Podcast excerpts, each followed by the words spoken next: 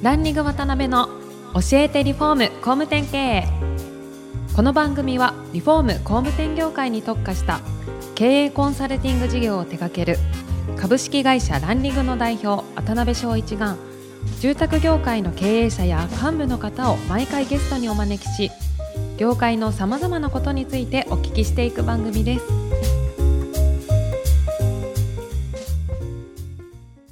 皆さんこんにちは。さあ今週も始まりました。ランリング渡辺の教えてリフォーム工務店経営。アシスタントの牛久保です。パーソナリティの渡辺翔一です。はい。今回も株式会社マルコーホーム武田社長にお越しいただいています。はい、えー今週も武田社長よろしくお願いします。お願いします。まず最初にですね、これはまあざっくり大きな部分にはなるんですけども、マルコホームさんがこう経営されている中での理念であったりミッションであったり、その大事にされている部分っていうのを先にちょっと聞かせていただいていいですかね。そうですね。まあ、理念も、はい。あのあって、まあ、ミッションもあるんですけど、はい。私とこのキャッチフレーズで、はい。笑顔が集まる家づくりっていう言葉があるんですけど、はい。まあ、その中に私たちが、まあ、楽しくなかったらいかんとか、うんうん。でもどんなぐらいあの笑えるかなっていうことをはい。会社理念であるんですけどそこにはお客様にどれぐらいのサービスでするかってあるんですね。でマルコンホームでは理念の中にえー私たちの考え方が全部埋まってるんですけど、はい。で例えば僕たちは今年7県にはい。出店をしたり、で次滋賀に行きたいなってあるんですよね、はい。でそこからまた福岡に行ったりとかそういうことを事業展開していくんですけどただ僕は事業の拡大だけに行ってるわけじゃなく、私たちの考えてるのは僕は奈良に行った理由は、はえー奈良に市場あるっていうのももちろんちゃんとリサーチしてます。まあですね。でも僕の中では、奈良って一応ね大学東大に行く京大に行く確率ってすごい高い県なんです教育県なんですよね。そうなんですよ。だからそういうとこになんか住む、そういうとこに仕事をするっていうことは、僕たちの次の世代に奈良県に住みたいっていう人が出てくるんですよね。なるほどうちのスタッフが。なるほどなるほど。で滋賀に行けば、やっぱりその一流私立が関西では一番有名なとか、滋賀に全部集まってるんですよね。でそこに私たちの従業員が行く。はい子供たちが行くんですよね。だから子供たちが行くことによって、僕は子供たちが行くだけじゃなく、はい親と一緒に行ってほしいっていう考え方を持ってるんですよ。だから事業を向こうで発展させるのと、はい。もう一つは僕たちのスタッフの子供たちがその大学に行こうそういう学校に行こうって言った時に、親子と一緒に行って、子供のサポートをできるような会社にしたいっていうのが僕たちの考え方なんですね。ね。だから出張とか、はい。あのもあります、で例えば転勤じゃなく僕たちは家族で行くことによって、その子供たちが僕たちのえ会社にもう一回働きたいと、で家族が全員丸コームに働きたいっていう会社作りっていうのが僕たちの会社理念なんですよね。いいですね。確かに確かに。だからぐるぐる回ってくる感じそうですよ。だから僕の息子は、僕の世代は僕の今のスタッフがいるんですけど、はい僕の娘も息子もうちの会社で働いてほしいよねと思うんですよね。でも、僕のえ会社のえスタッフの子供たちも同じように働いてほしいんですよね。なるほどねでそういうことをするために、私たちはその家族との付き合いをどんなふうに大事にするかとか、スタッフの絆をどんなふうに大事にするかっていうことが、すごく、あの、今やってるんですよね。なるほどね。はい、でそれが僕たちの商品であったりとか、僕たちの会社作りみたいな理念をやってるんですよね。はい、まあ、実際最近ねリファラル採用とかいろんな縁故採用とかね、流行ってますけど、なんか社員さんが自分の子供を連れてくるっていうのは答えですよね最終的には。そ,、そうれって。うんでこの番組っていうのはそれこそ工務店さんであったりこれから伸びられてるリフォーム会社さんであったりもうそういう実業やられてる方が多いんですけども、まあ、そういう方たちにぜひ一つでもですね、まあ、ヒントになるようなことをお話しいただけたらなと思うんですがまずあのそれぞれの地域で違うかもしれないんですがマルコームさんのターゲットというかどういうターゲットに対してどんな商品をどんな集客手法で売られてるのかみたいなところの、まあ、詳細の部分をお聞かせいただいてもいいですかねそこからはい。まあ、あの、マルコホームでは、はい。すごくその変化についていこうっていうことはすごく意識してるんですよね。だまあ、その市場ってあると思うんですけど、はい。その地域の年収であったりとか、で買える金額であったり、そこで適正価格でいいものを提供しようっていうのが私たちの商品なんですよね。なるほどなるほど。だから、ただただ高いだけじゃなく、ただただ安いだけじゃなく、その地域で何が求められて、はい。どういうえー金額のものが適正価格でお客さんのところに提供できるかってことをすごく考えるんですよね。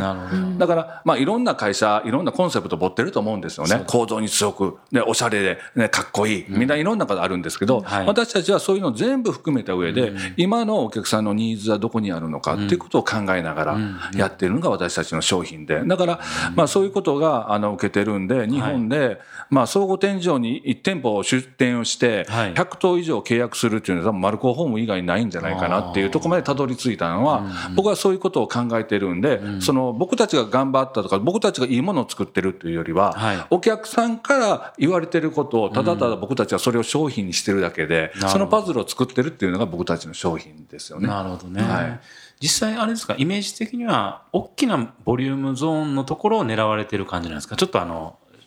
商売的な言葉になっちゃいます。はいはい。まあ、あターゲットとしたら、その、もし三角の、あのね、図があったとしたら真ん中のゾーンを、の視野をどれぐらい取るかなっていうことを考えてますね。なるほどね。はい、長期でやっぱり僕たちはこの商売やっていきたいんで、安いものだって言われるのは僕はもうちょっとね、あの一生懸命仕事をしてる中では、はいやっぱりちょっと辛いじゃないですか。確かに確かにうんでも高いから手を出されんっていうのは、これはこれでまた尖ってるところもあったりするんでなるほど、みんながそこになんかマッチングしやく、みんながそこにこう目線を持ってるっていう、このメタ化っていうことをすごく大事にするんですよね。なるほど、なるほど。はいそういうことですね。で、そういう中で、まあ、ホームページでも結構ね、強く打たれてましたけど、コストダウンみたいなところをちゃんと実現しながら、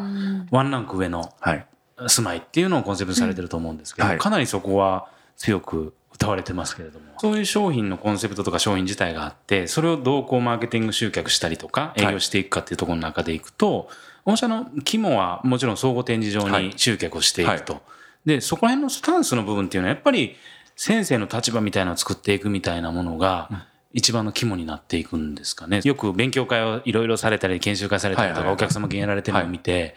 そこら辺大事にされてるのかなみたいな感じそですけど。そうですね。はいあの、まあ、マルコホームっていうのは、まあ、小さくても大きくはい。するっていうのはコンセプトであるんですけど、小さくても大きくする。はい、あの、なんかこう、大企業だけが素晴らしいもんじゃないじゃないですか。うん。でも中小企業、零細企業でも、はい。やっぱりやることを考え方をちゃんとえー持っていれば、うん。やっぱりその分どういうふうに伝えるかってことができると思うんですよね。確かに確かに。で僕はそういうことにすごくこだわるし、でそういうことのエンターテインメントやと思ってるんですよ。うん。住宅っていうのはなんかこう、柱をね、あって、カンカン叩く大工さんがおって家が出来上がると思うんですけど、はい。表現の仕方の方が大事だと思ってるんですよね。僕は展示場で運営してるんですけど、展示場も10社以上あるんですよ。はい。でも10社以上あるんですけど、そのお客さんが入る2社に入らなかったら、ん集客にならないんですよ。うーん、確かに確かに。はい。そこにはどれぐらいお客さんに響くような太鼓を使ってことを考えるんで、その太鼓をどんな風に打つかってことを社員といつも考えながら。してますね。だから僕はよく住宅業者では非常識だけど、違う業界では常識っていうのがあったら、僕はそっち側の方を重視するんですよね。なるほどね。あの、建築業界っていうのは、なんか僕は綺麗とか言うたら、あんまりね、かっこよく思われないじゃないですか。はい。でも、現場の服をなくしたり、現場監督をなくしたのは、かっこよく生きよううん。と思った時に、そういうことをなくそう。で、また、雨の日にね、なんかもうパチンコ屋の駐車場行ったら大体現場監督の車があるなんていうのはこの業界普通にあるじゃないですか。でもそういうことをなくすために、私服で仕事をして、だからもう今になったら新卒も国立大学であったりとか、あと有名私立の子がね、どんどんどんどん入ってくれるような会社になってきたっていうのは、私はやっぱりそのかっこよく生きる仲間とできるような会社作り、それは社員教育にも商品にもつながっていくようにしてますね。なるほどね。はい実際あれですか、他の業界では当たり前で、建築業界で当たり前とされてないことで、なんか例えば成功されたものとか、はい。ありますか、何か。あのね、はい。おもてなしっていう言葉って結構すごく好きなとこがあって、はい。で、あの、うちのスタッフは、顔が綺麗べっぴんとか、うん。顔が男前とかじゃなく、はどんな風にしておもてなしをして相手に響くかってことをすごくするんですよね。で、あの、本当にお客さんは、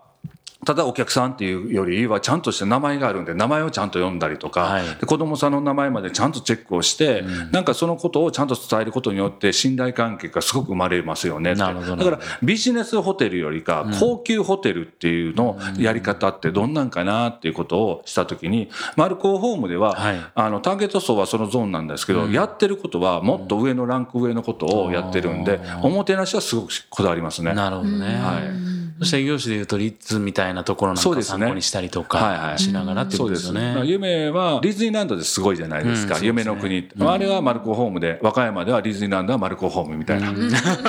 大きく出ましたね。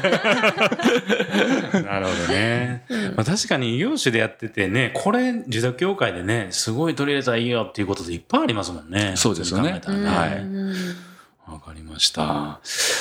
あとはあれですかね、人材の部分だと思うんですけど、教育とか活性化とか、それこそ社内のいろんなイベントとかいろいろやられていらっしゃると思うんですけど、はい。なんかその社員さんを活性化して自発的にこう活躍するための仕組み作りのポイントみたいなものがもしあるとしたら、ん。まあどんなところになってくるんですかね？そうですね。原則笑顔があるスタッフをね、はい。あのどんなふうにお互いに笑顔が出るかっていうことを考えるんですけど、ただただアホみたいに笑ってたら 商売にもならんしお互いにあの成長もしないけど、はい。でも何か目的を持とう、まあ、例えばあの昔の言葉で「空あれば楽あり」って言えば、はそれは苦労があったから楽があったりっていう言葉とか、まあ、僕はあ獅子白斗っていう言葉が大好きで虎。であろうが、ライオンであろうが、ウサギを捕まえるのにはあんだけ力のある人間でも、うん。一生懸命隠れて全力で動かないとウサギなんか捕まえられないですよね、はい。そういうことをまあ全力でするっていうことをスタッフとはすごくコミットするんですよね、うん。だから失敗してもいいと。あの失敗はもう首の縛るような失敗したらあかんですよ。でも失敗をやりなさいと。はいでも僕たちはそういうことを全力でやろうっていうのは僕たちの会社の中では通している言葉でもあるんで、だからお互いに時には言い合いになることもあるかもわかんない。でもその時にはなんか悔しい思いをすることもあるかもわかんない。そこに喜びがあったりとか、そこになんかこう輝きがあったりとかする。まあ僕も野球やってる時はもうすごい厳しいとこばっかりやってたんで、でも今から思ったらあれがすごい輝きだったん。だなっていうことを僕はスタッフに同じような経験をさせてあげたいなってすごい思ってるんですね。僕の人生観のいいとこは経験させるために、その道は歩きましょうっていうことをやっていきますね。なるほどね。い、やいや、なんかやっぱり根本の価値観から出られてるんですね。やっぱり武田社長の事業展開っていうのはね。そうですね。はい。ねはい。はいまた時間が過ぎてしまいましたが。はいはい。はい